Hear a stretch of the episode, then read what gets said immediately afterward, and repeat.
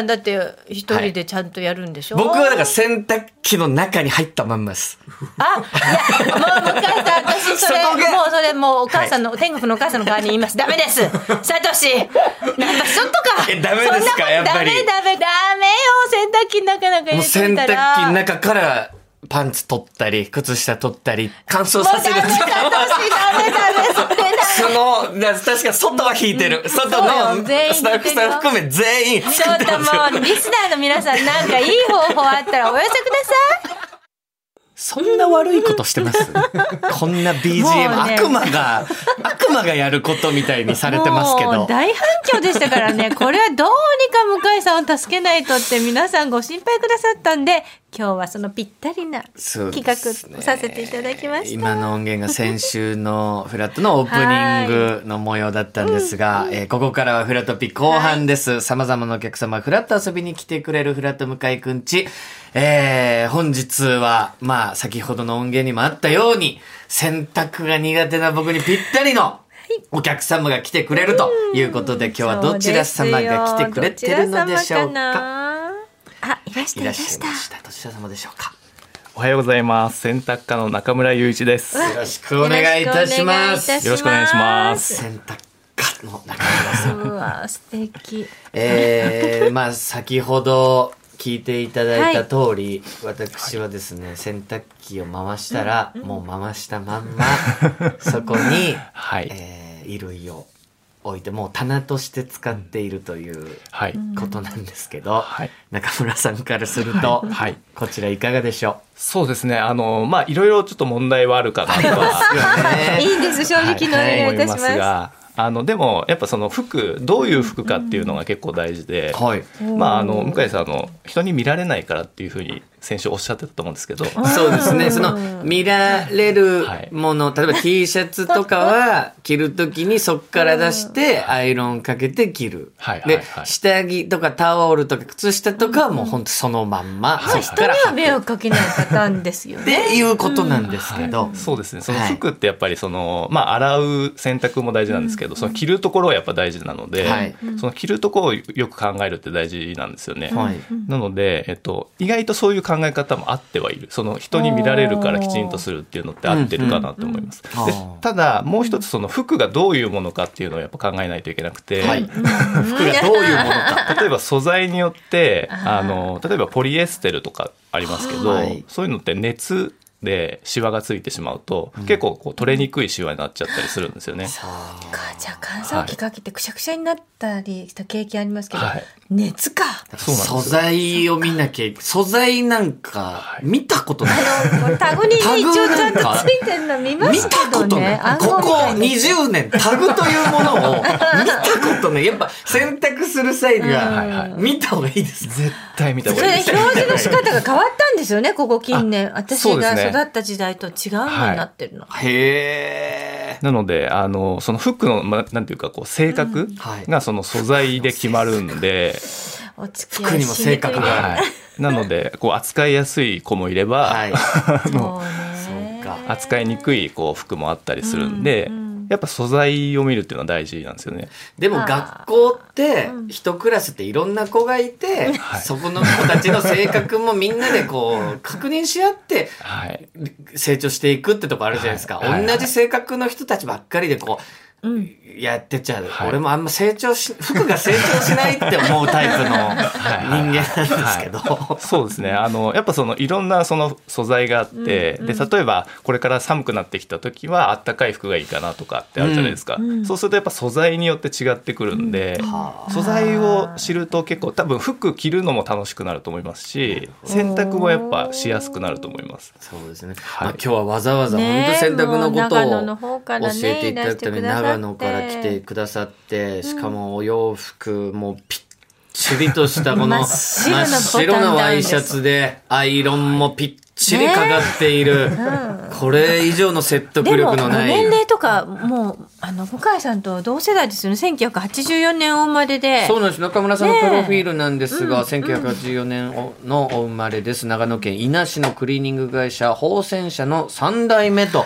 いうことなんで三代目ってすが、ことはもうおじい様がくずっと始められて、お父様そして中村さん。そうですね。祖父が創業して僕で3代目っていう形になります。チェーン展開されてるんですか？この宝泉社さんは。あいやいや、えっと、もう本当に個人のクリーニング屋という感じで。ただまあ僕自身は今そのあの一般的なそのクリーニングを受け付けてお返しするっていうあの仕事はしていなくてですね、あの洗濯をあの家庭にお伝えするっていう仕事をメインにしてて、で洗濯家っていうふうに名乗ってるんですけど、はいはいはい。はい、でもこの、えっと個人のお店でそのクリーニング師っていう資格がありまして、はい。それがないと,、えっとクリーニング屋さんってできないんですよね。はあ。はいクリーニング師っていうのはどういう試験なんですかそれは、あの例えばこう生地を触ってはい。どの素材か当てるとか、お そういうなんか資格を取ったりする試験とかはい。何かあるんですか、手触りではい、どんな生地かわからないとクリーニングしか取れないんですか？そうあの結構これ各都道府県によって違うんですけど一応これ国家資格なんですよ。ええすごい。でクリーニング師っていう資格がありまして、でその試験をあのクリアしないとクリーニング屋さんできないんですね。でその素材を当てる試験だとか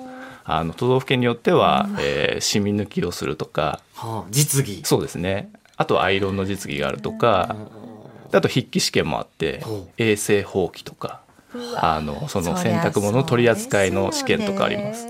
それもじゃあお子さんの時からクリーニング屋さんを継ぐっていうのは決めてらっしゃったんですか、えっと小さい頃は別にそんなに洗濯に興味なくてですね、はい。実は。ええなんかあの僕高校まで野球やってたんですけど、高校野球引退してじゃあどうしようかなってなった時に、なんかとりあえず一番近い仕事だからやろうかなみたいな、まあ家のね 家業ですもんね。でも東京はい。のクリーニング店で修行も3年半も刺さったんですね。そうですね。あの東京の方で働かせてもらって結構あのクリーニング屋さんって昔からデッチ奉公というか、はい。あ修行にのそう修行に行って帰ってくるみたいな方っていうの結構いたりするんですけど、はい。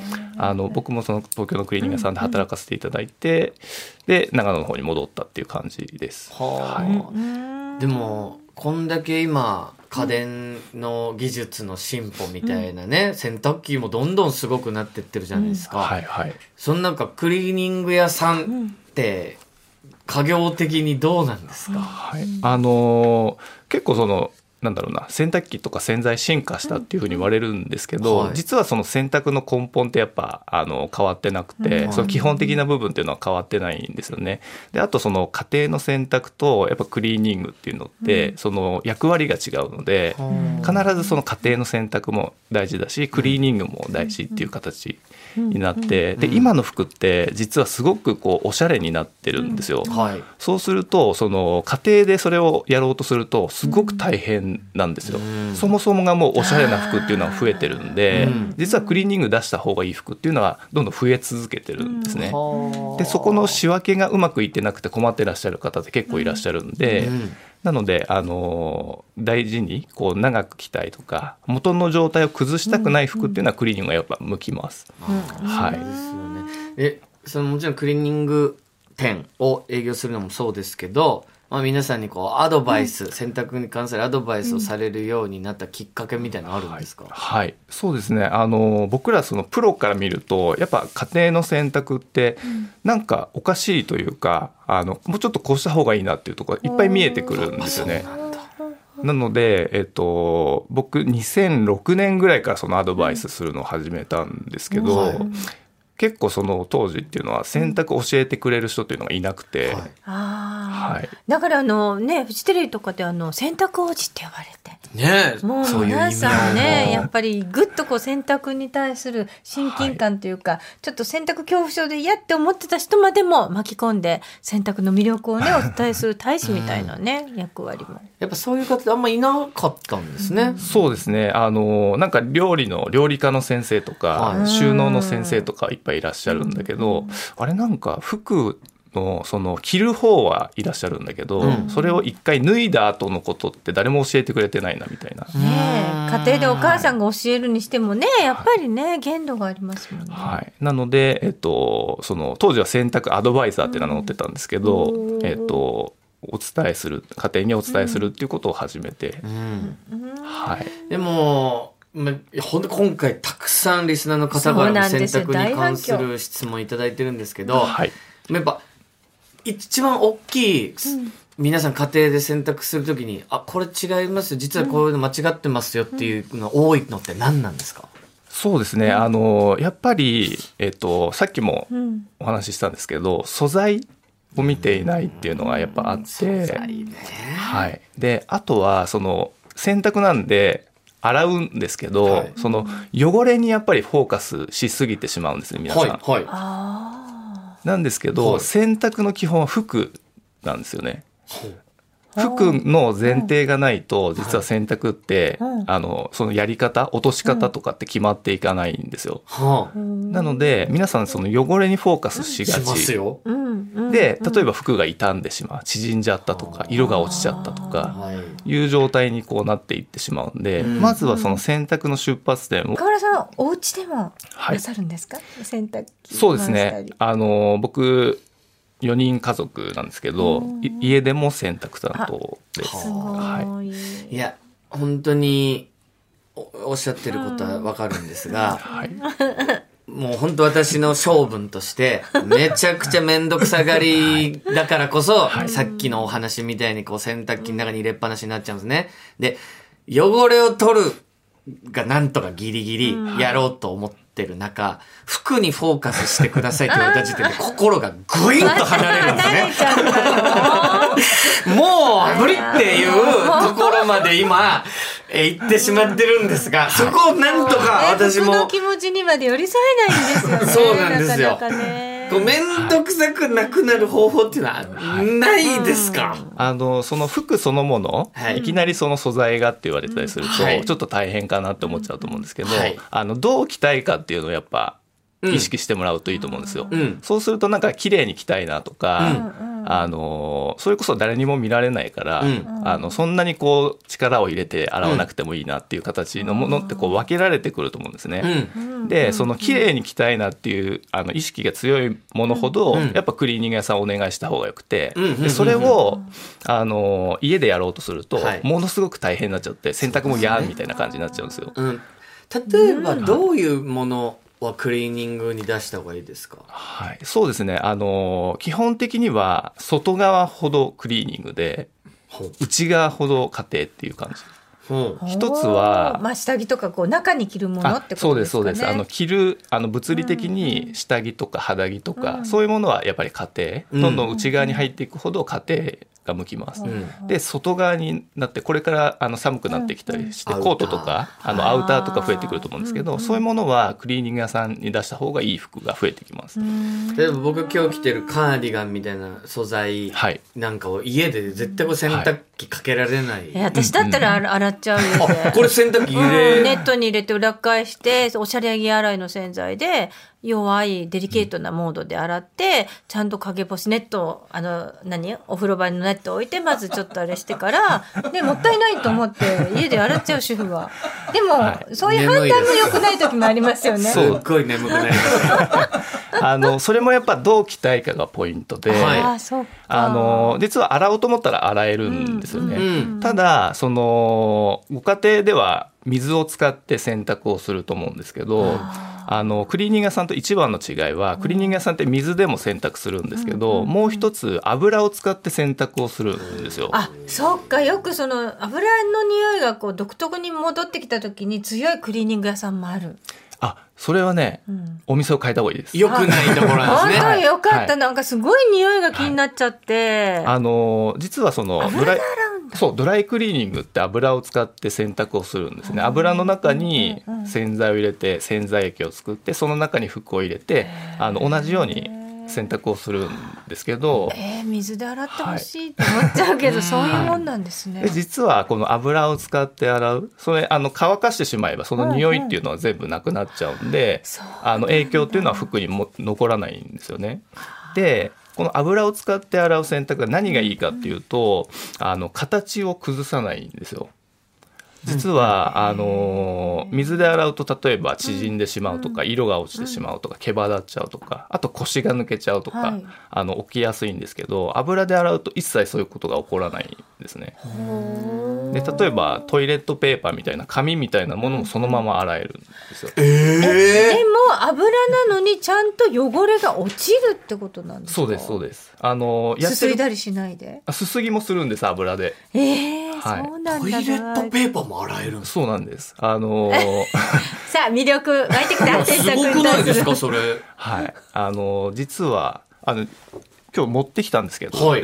実験してもいいですか？はいぜひぜひ。大丈夫ですはいもちろんです。へ えそうかドライってそういうこと開なんだ。けないといけないからなんだけはい。いやー。今日は何を持ってきていただいたんですか？ど、あの今そのドライクリーニングで使うあ油。油、、はい。いですか？触って。はい。あなんか一瞬透明でねサラサラしてるけどこれが油なんですか？そうなんです。はい。でこのトイレットペーパーを。いや、はい。本当にトイレットペーパーだわ。はい。水だったらもう溶けてね。はい。なくなっちゃ両方このいますけど。瓶に入れて、はいちょっとあのこれラジオでやると全然伝わんないんですけど、油の中にトイレットペーパーを浸して。はい入れますね。はい入れました。でこっちはえっとドライクリーニングので使う油ですあね。え二個ありますけど一個は、はい。水です。あ普通の水と、はえっ、とこちらが油でこちらがお水。はい。はい。でこれをちょっと振ります。はい、2個どちらも同じように。振っていただいて、はい。もうほんと普通のトイレットペーパーでそうすると。ね今。ああお水の方はもちろんね、ね溶けちゃいますけど油の方全然溶けてない。ー形がそのまんま残ってますね。あの水の方はもうぐちゃぐちゃにうんはいのようになっちゃってます。もうなってますけどトイレットペーパーがなんと取り取り出せる感じで。形はあ形そのまそまのまんまだ。これを使って洗ってるから崩れないってことなんですか、はいなのでいくらその水であの工夫して洗っても、その例えば縮んじゃうとか、腰が抜けちゃうとかっていうのは防げきれないんですよね。うん。なのであ。の長く着たいなとか綺麗に、あのかっこよく可愛く着たいなとか、うん。そういう服はになればなるほどクリーニング屋さんに出した方がよくて、なるほど、はい、まあ、だからクリーニング店さん出すことの凄さはもちろん分かったんですけど、はい。やっぱこのやっぱ家庭ではい。洗濯するときにっていうところのがやっぱうん。大多数になってくる中、はい、まあ、洗濯機にいろんなコースあるじゃないですか。はいはいはい、うん。お任せとか、もう、もう僕はもうお今任せ。は い完全に、どんな時もお任せなんですよ。はいはいはい。これどうやって変えるんですか？このコース。どんな時に変えていくんですか？あのそれもやっぱ服が前提になるんですけど、はえっ、とまああのどのコースにしてもはい。ポイントがあって、はい。それ僕らあの洗濯講座なんかクリーニング屋さんと一緒にやってるんですけど、うん。はい。あのその時によくお伝えしてるのがあの3つの量と3回のすすぎっていうふうにお伝えしてます。えーでも今エコで1回でいいってうちの洗濯機言うから1回にしたけどはい。はい3回すすぐのやっぱり3回すすいだ方がいいです。あの実は結構あの、まあ、洗濯講座なんかやってるとお悩みをすごく聞くんですけど、は例えば服が黄ばんじゃうとか、はあの汚れが残っちゃう。なんか食べこぼした汚れが残っちゃうとか、あとは部屋干しした時に嫌な匂いがしちゃうとか、そういうお悩みあるんですけど全部これその3つの量と3回のすすぎを見直してもらうと結構解決しちゃったりするんですね。はい。え。あの洗剤の量が洗濯機の表示によって、自分の使ってる洗剤じゃないともうあのグラムだなんか量だなんてもう分かんなくなっちゃうんですけど、はい。そういう時ははい。少なめがいいんですか、それとも多めがいいんですか？迷った時は。そうですね。あの洗剤に関してはうん少ないよりは多い方がいいです。そうなんだ、はい。それで、すすぎは3回ちゃんとやるっていうことがそうですね。ポイント。はい、で洗剤少ないと汚れがこう包み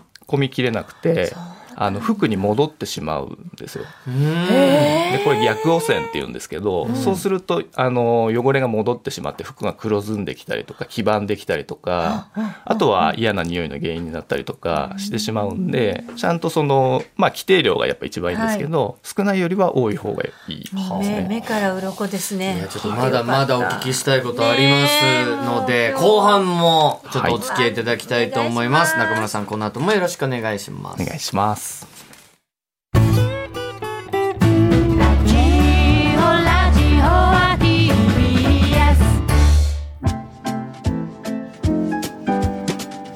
時刻は1時になりました。TBS ラジオパンサー向井のフラット。ここからはフラットコレクションです。コーナーは引き続きフラット向井くんち。本日のゲストは洗濯家の中村雄一さんです。よろしくお願いしよろしくお願いいたます。します。まあ先ほどのお話の中でちょっとはい。聞き逃しているところなんですが、はい。えー洗濯する際に3つの量とはい。3回のすすぎってはい。いうお話でした、この3つの量っていうのはどういうことですか、そうですね。あのまあ洗濯するときにあの量があるんですけど、うんはい。まあそれが一つは衣類の量。衣類の量、ん。はい。と水の量、はい。で最後洗剤の量。はい。はい。はい。の三つの量になります。はい。でこれがあの皆さん例えば衣類が入りすぎていたりとか。で水が今って結構節水を言われるので、はい。あの洗濯機が結構節水になってるんですよね、うん。そうするとちょっと水が足りてないことがあったりとかする。はで、えっと水の量あと衣類の量に合わせて洗剤の量が決まってくるんですけど、はい。そこも結構あのずれてしまっていたりとか、うん。あの結構今日は少なめにしとこうかなとか、い、うん、あの目分量でやっちゃうとか結構あったりするんですよね。それが、あのやっぱり汚れが落ちない原因になったりとかあとはさっき言った汚れが戻ってしまう原因になったりするのではい。なのでこの3つの量を確認してくださいっていうふうにお伝えするんですよね。この確確認認はどこでできるんですか？この量にはこれがいいとかっていうのは。はい、あの例えば衣類の量であればあのドラム式の洗濯機をお持ちであれば、はい。大体半分ぐらい、半分。あ、もうそれ見た感じで？はい、そうですね。傘で。3分の2は入れすぎ。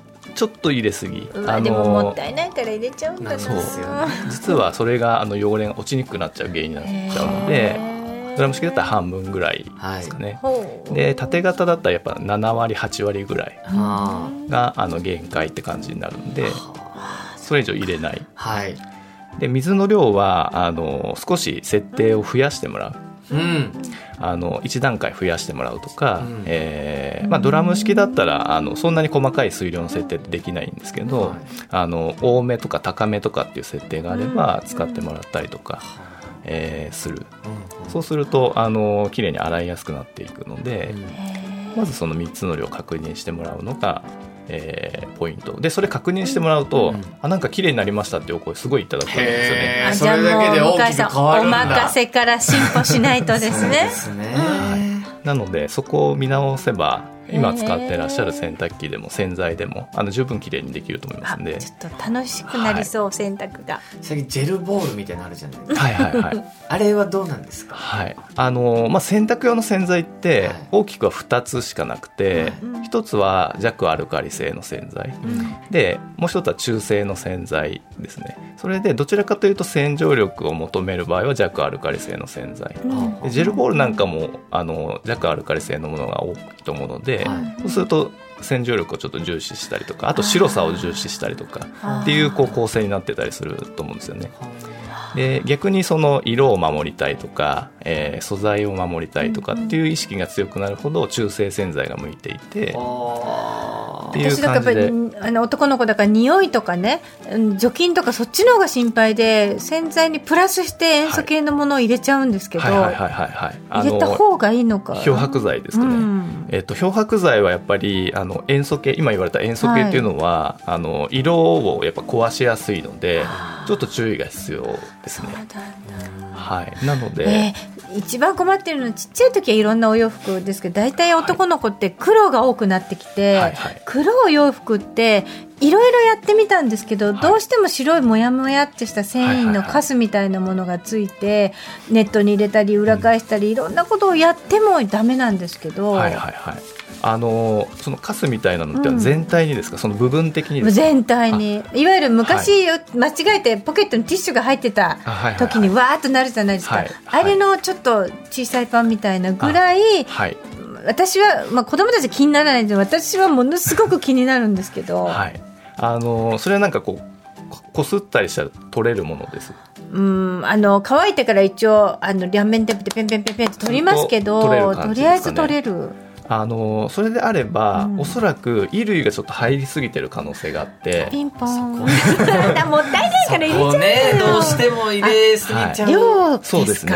なのでその洗濯機の中でうん。動きが出ていないと汚れも落ちないしそういう毛羽とかあとなんかこう毛羽が固まったカスみたいなのがはいはい。こう残ったり散らばらないっていうかなんか洋服が逆に持ってきちゃうんですね。そうですね。その汚れがうまく落ちていかない、うんうん。毛羽のその汚れとかも落ちない形になってると思うので、なのでしっかりその動き回れるぐらいの量にすると、そういう毛羽とかやもっ、てみます。えー取りやすくなると思います。手間が少ななくなる。るべくでも先生ネットには入れた方がいいんですか？ネットをこう網みたいなこう個別に？えっとですね家庭の洗濯だったら、うん。ほぼほぼネットいらないです、えそうなんだ、はい、あのーやっぱり皆さんなんとかこうネットに入れてっていう形であの良かれと思って使うんですけど実はそれが汚れを落としにくくしてる。そっかじゃあ必要以上はい。にね、そうですね。であのそれこそネットが必要なぐらいデリケートなものは例えばクリーニングに出すとかいうものがやっぱ増えてくると思いますし実はネットをそんなに入れなくても大丈夫なものっていうのは家庭の選択であれば多いですはい。本当今日目から鱗。もうこねれはねリスナーの方々の質問もぜひ先生に答えていただいてね。はい、たくさんいただいております。こちらラジオ劇ネーム濡れカレーせんべいさんからいただきました。季節の変わり目など久しぶりに出してきた洋服で黄ばみが目立つようになっているものがあるのですが、黄ばみが取れると歌っている洗剤でも思うように綺麗にならないこともあります。何か効果的にこの黄ばみが取れる方法はありますかと。はいそうですね、えーこれもあの素材が何かとその服がどういうものかっていうのがあの分からないと具体的にちょっと言いにくいんですけど、はい。ただやっぱりその汚れが残ってるっていうのって、あのしっかりその洗えてない可能性があるので、うん。まずはそのさっきの3つの量と3回のすすぎ、うん。これをやってもらって汚れがこう黄ばみであれば薄くなっていくかどうか見てもらうといいと思います。でもし薄くなるんであれば例えば2回とか3回とか洗ってもらうとそれだけで結構綺麗になっていくこともあったりするんで、えーまずはきちんとその基本通りの選択を繰り返してもらうというのがまず一つ。うん。あのつけ置きとかまでしなくていいんですか？ちょっと黄ばんでるから白い漂白のはいはい。毛入れてちょっはい。とつけ置きしとこうみたいに思っちゃうんですけど、そうですねあのそのまずはその汚れ落としてもらってその洗濯で落としてもらった後にそれでも残ればその時に初めて漂白をするっていう形ででその時はつけ置きで漂白をしてもらうと、うんうんあの黄ばみなんかもこう綺麗に、まあ、それがその例えば皮脂が原因でそれが黄ばんできたものであればあの落とせるものも多いので、服の気持ちになるってことですね、はい。なのでいずれにしてもやっぱ服を前提にしてもらってきちんとその汚れを落としてそれでも残れば漂白っていう形ですね。スウェットとかでやっぱちょっとダボっと着てるから袖口にうん。ちょっと手がかかるぐらいのとこで、はい。よく袖口がやっぱちょっと汚れるってあるんですけど、はい。スウェットとかだったらどうですか、スウェットとかでも同じですね。あのおそらく綿素材のものとか少しまあポリエステルとかが混ざってきたりとかっていうの多いんですけど、えーそういうものもやっぱ同じようにきちんと洗ってもらう。洗って。えそこの部分ばっかり必死にならなくて、洗濯機で洗うっていうこと？をそうですね、うん。あのやっぱりその部分的に襟とか袖口とかあの汚れてると気になるんですけど、はい。そこに汚れがこう見えてくる残ってるっていう状態だと全体的にもやっぱ落ちてない可能性があるんですよね。なのであの部分的にそこだけ目立ってはいるんだけどやっぱその基本的な選択を見直してもらうとそういうところもあの落ちやすくなったりとかあとは黄ばみにくくなってきたりするんでなのでその基本的な選択さっきの3つの量とすすぎ。まずやっぱそこなんですね。それをしてもらうとものすごく選択まあ綺麗にもなりますし楽になります。へえ、なるほどさ。あそして続いてラジオネーム猫まんまさんからいただきました、コットン綿素材の服を脱水した後にシワがたくさんついてしまい干す時にパンパン叩いてもなかなかシワが取れないのですがシワがつかないようにするにはどうしたらよいのでしょうか？はい、そうですね。あの素材の情報を書いていただいてす非常にありがたいんですけど、やっぱ素材をまず知っときたいですね、はい。はい、そうですね。あの、まあ、綿素材ってもともと植物からできている素材なんですけど、こういう素材はやっぱ折れやすいんですよね。あーでそうするとシワになりやすいので、まあ、一つは脱水の時間をちょっと見直してもらうっていうのが一つ。はい。あの通常の洗濯機の設定って、あの乾かしたいために結構絞りが長かったりするんで、うん。それを例えば1分とか極端に言ったら1分ぐらいにしてもらうとシワがつきにくくなるんであのそれがまず一つであとはやっぱりあの洗い方ではどうしようもない部分ではあるので、はいあのアイロンでやっぱ直してあげるっていう必要は出てくるとは思うんですよね。そうですね。なので、あのただまあその素材に合わせるとちょっと長く絞りすぎるとやっぱきついしは綿素材つきやすいので、うんなので脱水時間ちょっと短めにしてもらうっていうのは一つかなというふうに思いねます。混在して洗うと綿100%のものだけ後で霧吹きでわざと濡らしてから干したりしてますし。もう伸びないもんねそうですね。あのやっぱきついしはつきやすいので、でもねフィット感はいいしね、はい。形状記憶とかよりもなんて思っちゃうしね、これまた乾燥についてのお話も来てまして、ラジオネームアクリルたわしさん、冬場の部屋干しはどうしても乾くのに時間がかかります。干し方にコツはありますか？と、はい。まあ、部屋干し自体がそもそもどうなんですか、まあ匂いとか言われますけど、そうですね。あの部屋干しの匂いに関してもさっきのその基本的な洗濯見直してもらうと全く匂わなくなります。ああそうなんだ、はい。汚れが残ったりしてるから結局部屋干しすると匂いがそうです。せーのしちゃうはい、なので汚れを落としてしまえば仮にその時間があの乾く時に時間かかったとしても、あの匂ったりしないので、うん。まずそれをしてもらうっていうことと、はい。あとは干す時は、えっと、温度と湿度とあと空気の流れ、はい、これをちょっと意識してもらうと例えば室温があの高い部屋に干そうかなとか、湿度がこうあんまり上がらないところに干そうかなとかあとは冬これから寒くなるけど、あの扇風機を使って空気を動かそうかなとかあーいう形で、えーその3つをちょっとこう考えながら、えー干してもらうと乾きやすくなっていくと思うので。扇風機使うんですか？そうですね。空気動かしてあげた方がやっぱ乾きやすいですね。はあより早く短く乾かしたい時には。そうですね。それでやっぱりあ暑い暑あったかい部屋ではい。乾燥し,、あのしてる部屋でっていうことですよね。まあ、エアコン効いてちょっとあ暖房効いてあったかい部屋とかの方がやっぱりあの乾きは早いですね。乾燥機洗濯乾燥機もついてるんですけど、いただい。てますはい。それに全任せっていうわけにはやっぱいかないですか？あのそれもやっぱそうアイテムによるんで、はい。全任せでいいものも多い例えばどうういうものが全任せでいいですか、例えばやっぱあの向井さんやってらっしゃるように、はい。下着とか肌着とか靴下とか、うん。タオルとか、はい。そういうものはやっぱお任せでいいと思うんですよね。うん。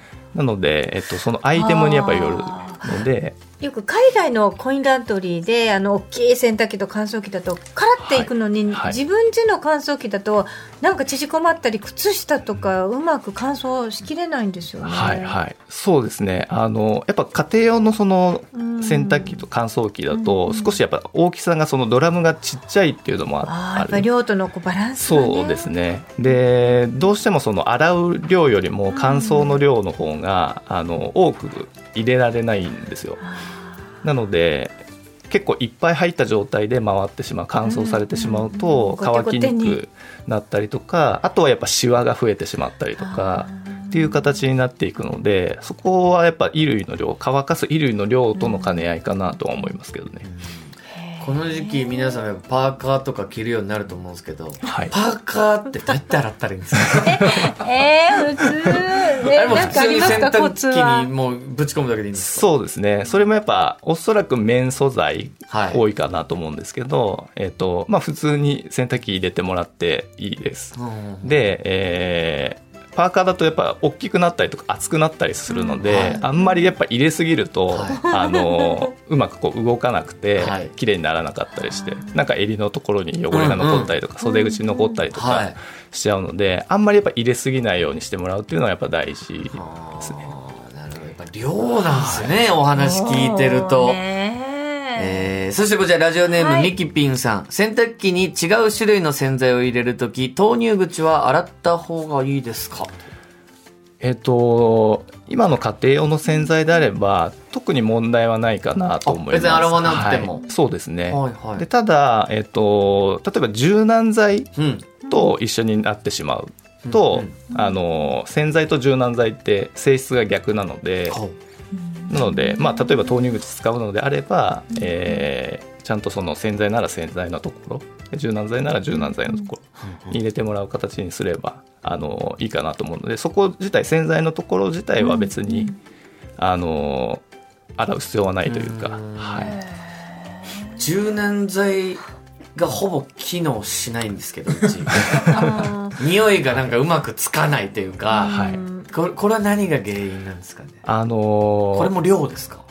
結構、まあ、その量もやっぱ大事ですし、はい。あとはあのー実は柔軟剤ってそれほど必要じゃないんですよ。よく高級な今はい。治とかのタオルにははい。わざわざ柔軟剤は使わないでくださいって説明書きがあって、でも柔軟剤入れるのがもう当たり前のようにはいはい。やってきたので、なんかすごくそれに抵抗があったんですけど、はい。そんなにじゃあ差はないんですか？そうですね。あの柔軟剤ってもともとあのウールのセーターに使うぐらいだったものが、今ほとんどの衣類に使われてるんですけど、実はそんな必要なくて、あのきちんとそのすすぎをしてあげれば本来の柔らかさっていうのが戻ってきますし、はすごく気持ちいい仕上がりになるんですよね。はあなので、まあ、ほとんどそのふ普段着というかあのご家庭で現れる服っていうのは必要ないものが多いですね。そうなんですね。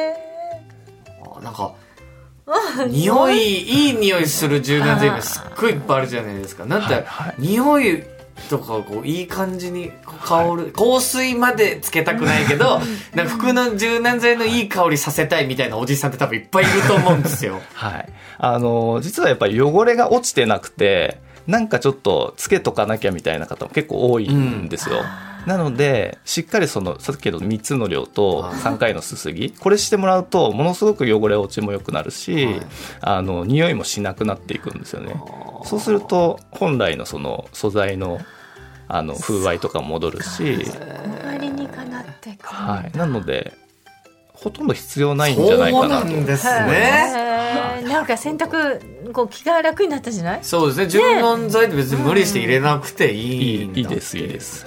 ね、えーそしてラジオネームちーさん。洗濯しても匂いが落ちないタオルはもう使わない方がいいでしょうか？そんなタオルの匂いを取る方法があったら簡単な方法があれば教えてくださいとはいこれもですね、はい。3つの量と3回のえー、やっぱもうここなんですね。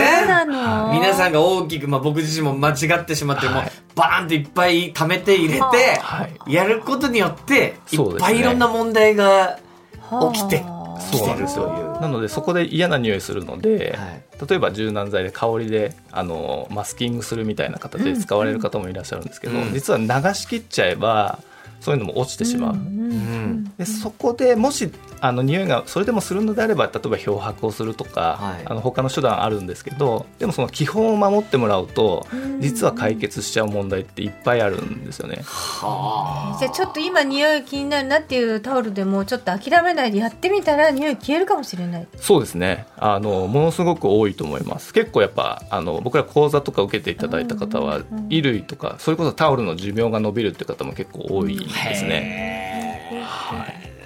さあ、そしてこちら最後ですかね。はい新カニックユッチさんからいただきました。